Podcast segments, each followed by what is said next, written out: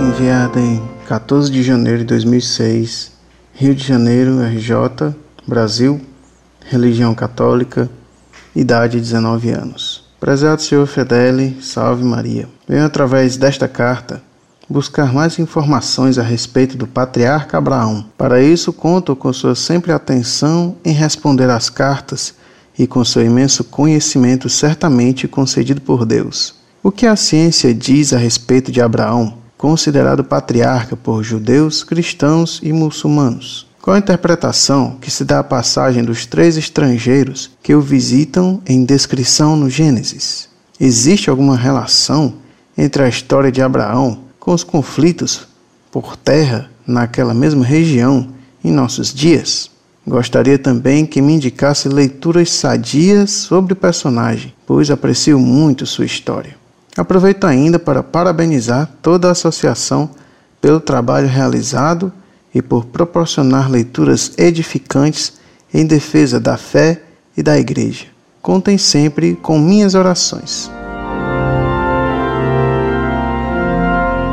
Muito prezado, salve Maria. Muito obrigado por suas palavras, mas muito mais por suas caridosas orações. Que Deus o recompense. A única fonte histórica sobre Abraão é a Sagrada Escritura, onde Moisés registrou, inspirado por Deus, a tradição hebraica. A Sagrada Escritura goza de autoridade absoluta, pois de fato é Deus o seu autor. Os escritores da Bíblia, Moisés, os profetas, os reis Davi e Salomão, os evangelistas e os apóstolos foram usados por Deus como instrumentos. Daí a variedade de estilos de cada um dos escritores. Se um pintor usa um pincel bem fino, o traço será fino. Caso o pincel seja mais largo, o traço refletirá a forma desse pincel. Além de sua autoridade divina, a Sagrada Escritura tem também um altíssimo valor e autoridade do mero ponto de vista histórico. Todo documento antigo autêntico é uma fonte legítima da história. Ora, a Sagrada Escritura dá relatos muito pormenorizados da vida do povo hebreu, como também de outros povos, confirmados por inúmeras outras fontes históricas.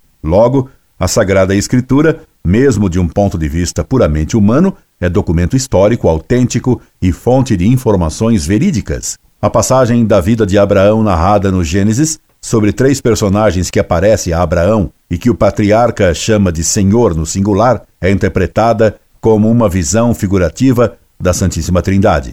Abraão se refere aos três como Senhor no singular, pois compreendeu que, embora houvesse três pessoas, havia uma só substância.